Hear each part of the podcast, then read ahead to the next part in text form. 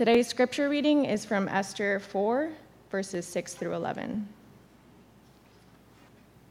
Hathach went out to Mordecai in the open square of the city in front of the king's gate. And Mordecai told him all that had happened to him and the exact sum of money that Haman had promised to pay into the king's treasuries for the destruction of the Jews.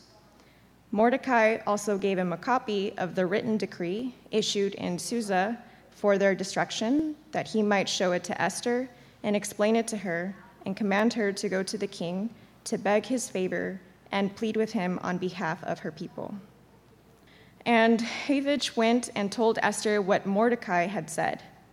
Then Esther spoke to Hathach and commanded him to go to Mordecai and say, All the king's servants and the people of the king's provinces know that if any man or woman goes to the king inside the inner court without being called, there is but one law to be put to death, except the one to whom the king holds out the gold scepter so that he may live.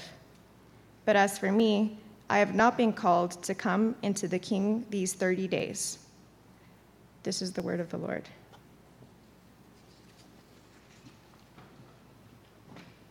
Good morning, Regeneration. It's, uh, it's wonderful to be with you here in person and see so many of you, though I do have to admit it adds a little bit of pressure to be able to see whether or not I'm actually keeping your attention. Uh, before we get into the lesson today, I just want to take a, a moment to open in prayer. Heavenly Father, thank you for today, Lord.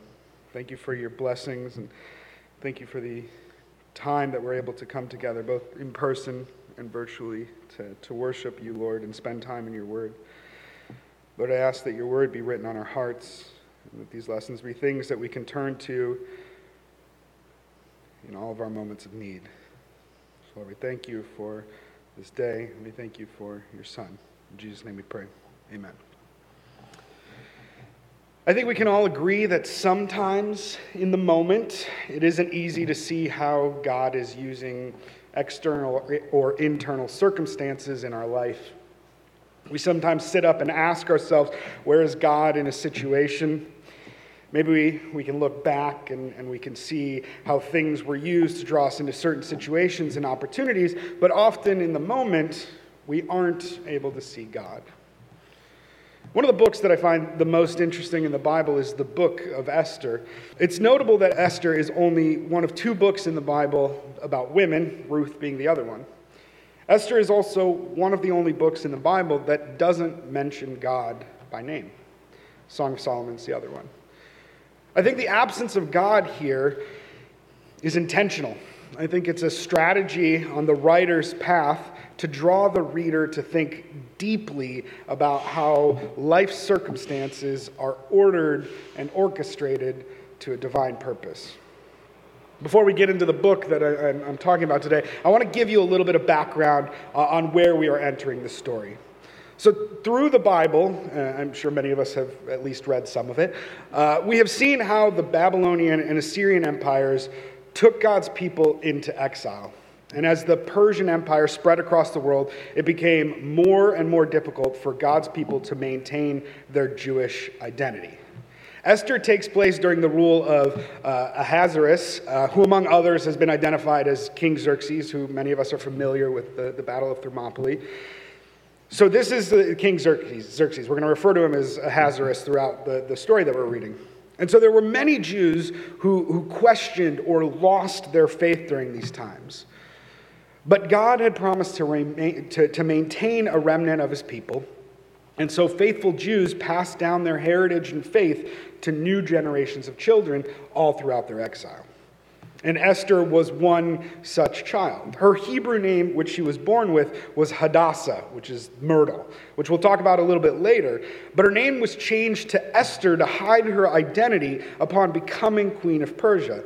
The three letter root of Esther in Hebrew is STR, meaning to hide or conceal, which, if you ask me, if you're trying to hide your identity, naming yourself concealed kind of seems like a bad idea, but that's not my place to say.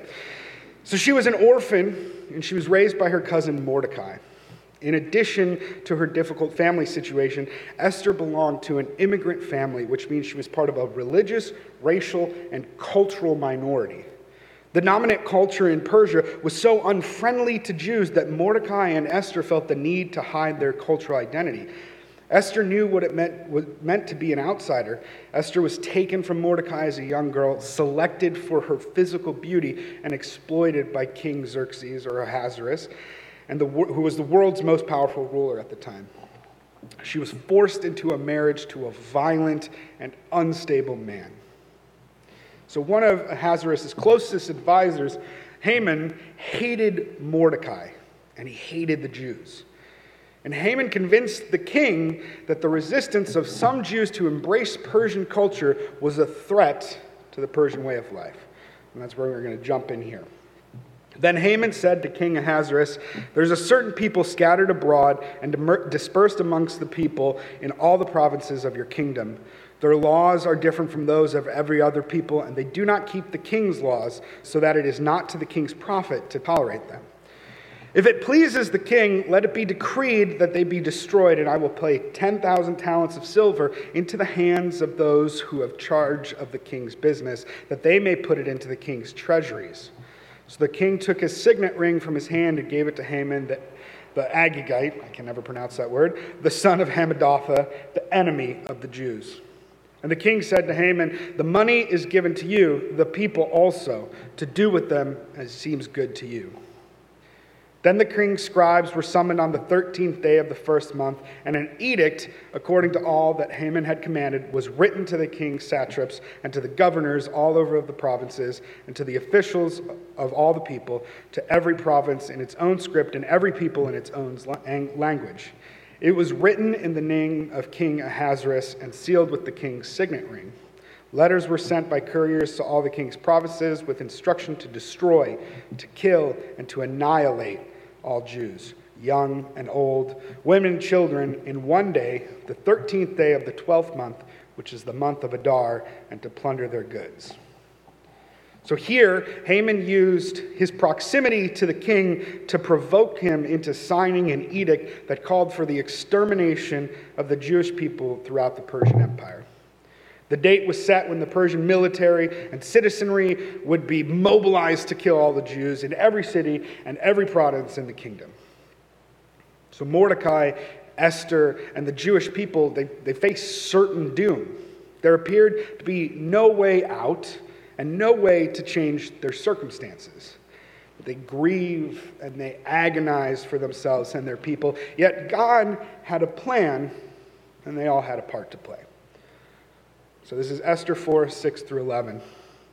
Hathach went out to Mordecai in the open square of the city in front of the king's gate. And Mordecai told him all that had happened to him and the exact sum of money that Haman had promised to pay into the king's treasuries for the destruction of the Jews. Mordecai also gave him a copy of the written decree uh, issued in Susa for their destruction, that he might show it to Esther and explain it to her and command her to go to the king to beg his favor and plead with him on behalf of her people.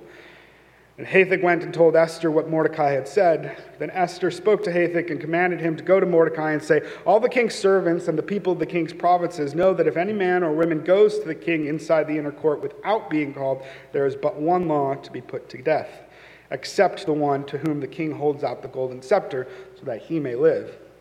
But as for me, I have not been called to come to the king for these 30 days. Upon hearing Haman's plan for the extermination of the Jews, which had been sanctioned by the king, Mordecai wept and mourned in the streets of the king's gate. He needed to grab Esther's attention and to propose a plan for their salvation. And once she noticed Mordecai, she sent an attendant to find out what was wrong. When Esther received the plan, she was immediately confronted with her risk. No other Jew had access or a relationship with the king. So she was the best candidate to secure the Jews' survival. However, the king was not aware that Esther was a Jew. So she would be exposing herself. Furthermore, to enter the presence of the king without being invited was to invite death upon oneself. So certainly she had a great fear for the risks she was facing. But there was also a great opportunity of faith standing in front of her. Risk invites great discomfort as well as great faith. For Esther, the pathway to secure her people's rescues ran directly through her risk. And that's God's standard operating procedure. The salvation of God's people comes with great risk and through great faith. The greater the salvation, the greater the risk. So it would have been easy here for Esther to take comfort in her safety in the palace. Who would want to risk the comfort uh, for the potential of death?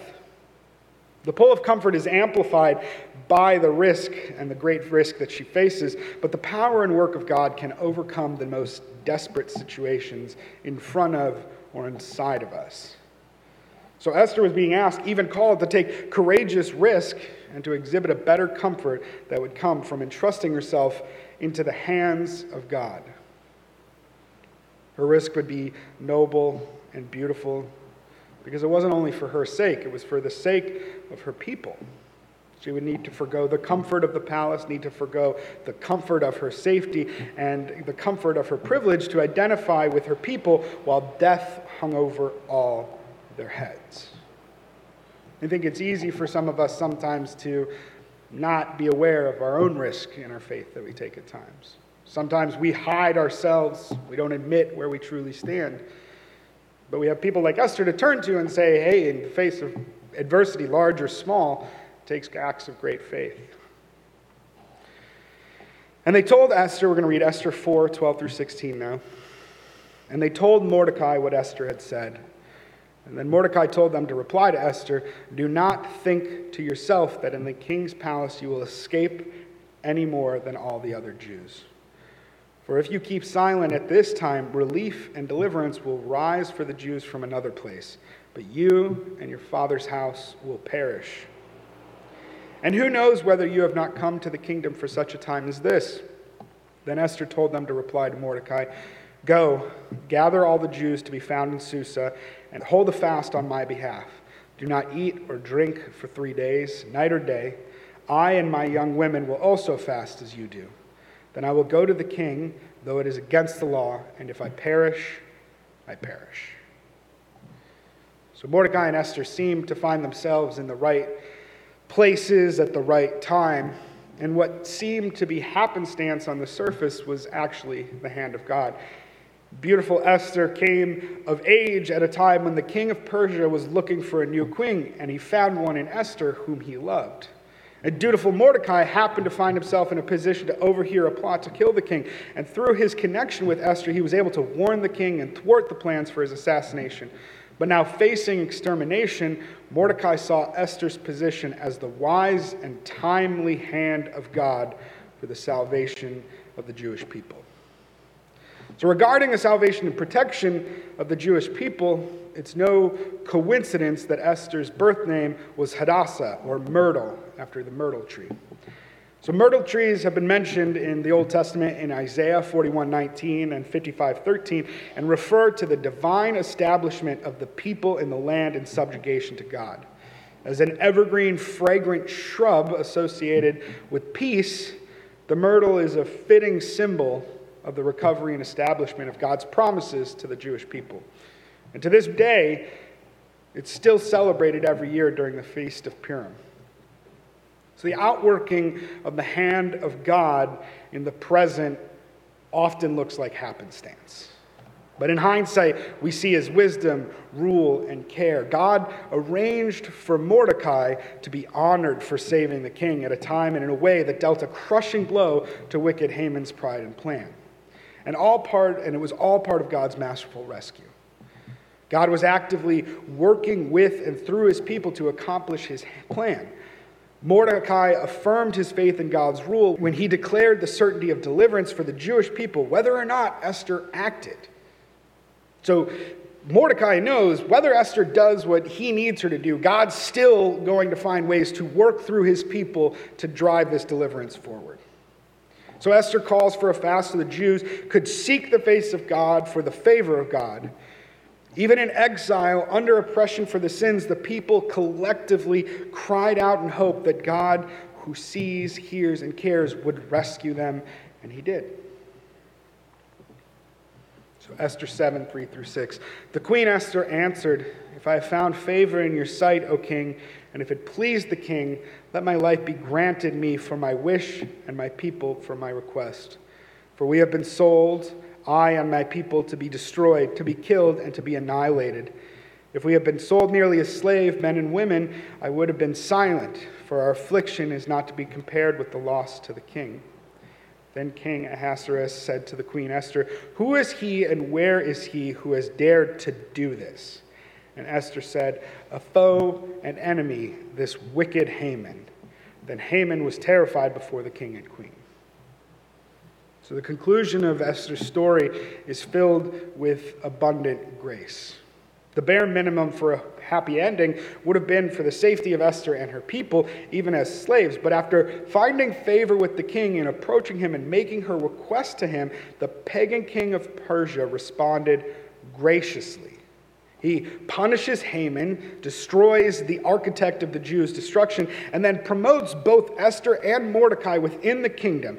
And finally, he paves the way for Esther and Mordecai to protect their people, granting Mordecai the signet ring that had been used to sign their fate away.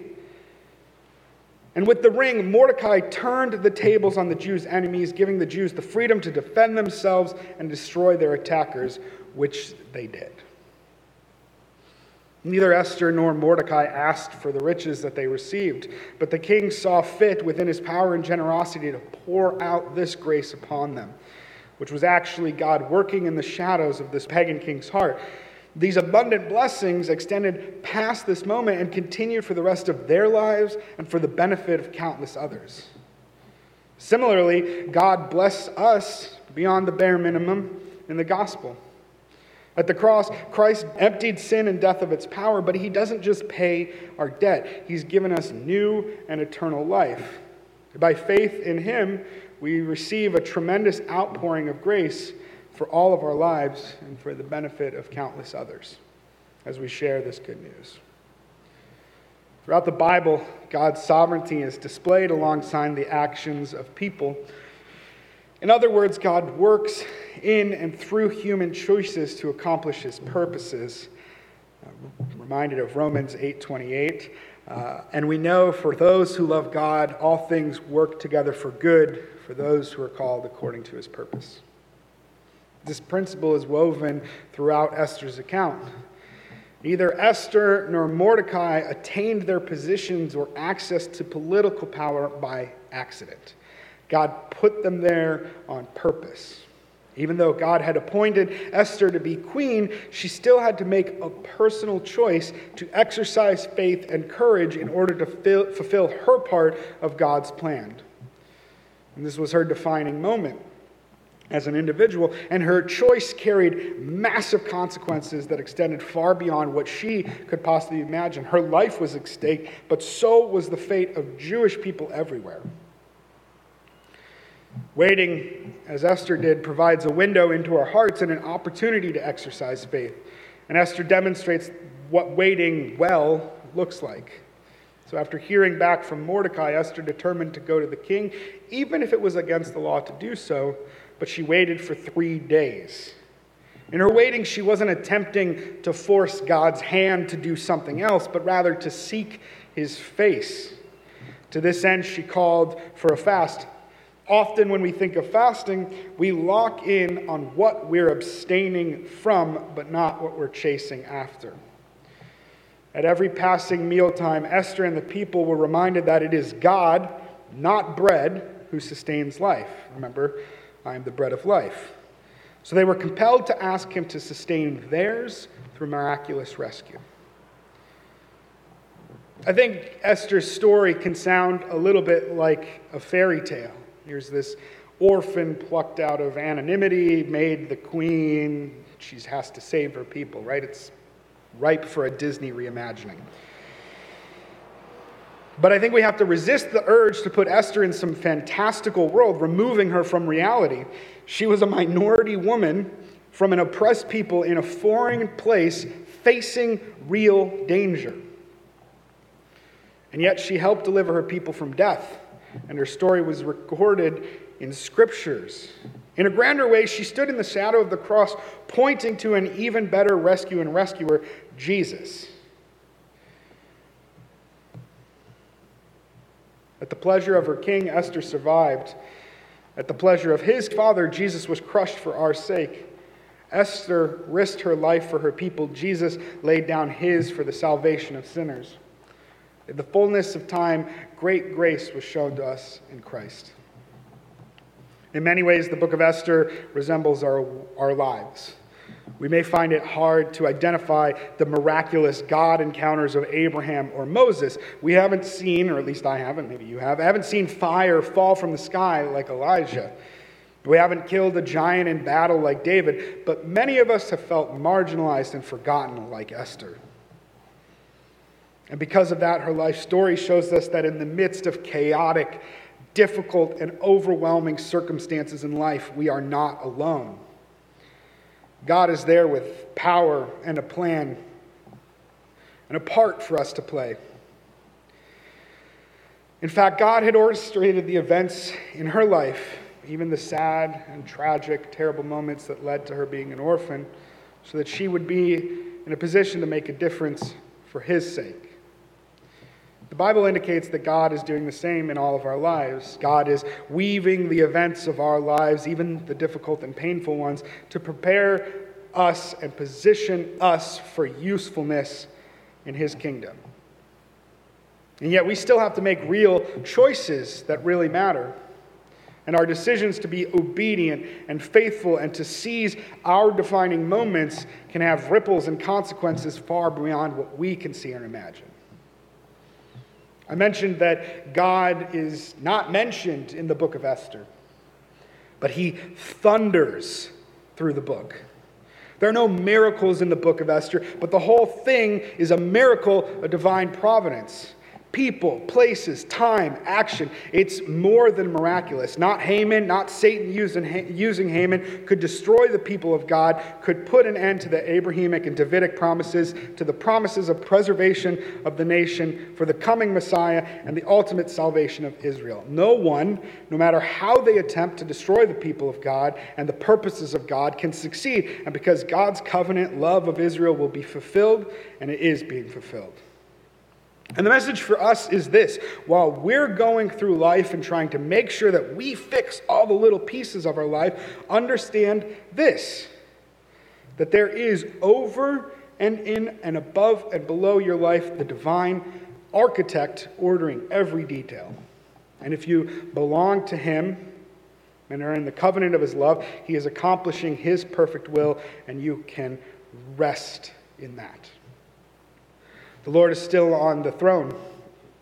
And these are challenging times and challenging days to live in. And, and you can become pretty distressed about the way things are going. The way things are going, the world is chaotic, disconcerting, troubling, disturbing, distressing, and in a lot of ways frightening. But not so in the kingdom. God is ordering our lives. for those of us who have belonged to Him, Every part is being ordered. So, how wonderful is it to live in that confidence? Father, we are so encouraged by the amazing story we have heard tonight. So thankful that you are the same God today that you were then, and all things are being worked together by your power for our good, for eternal glory. That is those who love you and are called according to your purpose. Lord, we thank you that we don't live in a world of random events, but that our steps are ordered by the Lord. We're thankful that you have a plan that is working out for us, and every single detail fits into it and fits into your sovereign purpose. Lord, it's we know that these things are inevitably leading us to glory in heaven. And thank you for this great revelation. It takes all the fear and doubt and questioning out of our life to know that we can live and rest in your peace and your sovereign providence. Pray this in Jesus' name. Amen. I mentioned in the, the sermon that, uh, that Esther sort of reflects on, on what Christ did for us at the cross. And so, in reflecting of that, and we're going to take communion now. So we'll take the, the bread in remembrance of the body broken for us.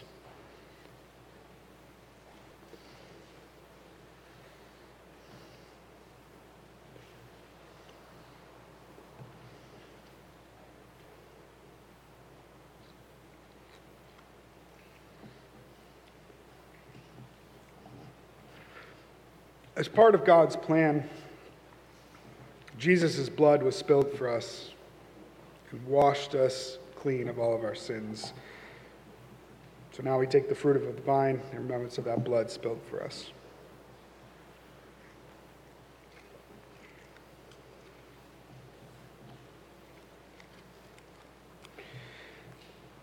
As we leave today, after taking communion, I just ask for you all to reflect on the question of where are the places in your life where you need to take risk in order to be faithful? It doesn't have to be big, it doesn't have to be massive, it doesn't have to be. Your defining moment doesn't have to be putting yourself down or risking your life um, to save the Jewish people, but I think all of us have a defining risk that we need to take in our lives, and I just ask for you to, to seek that.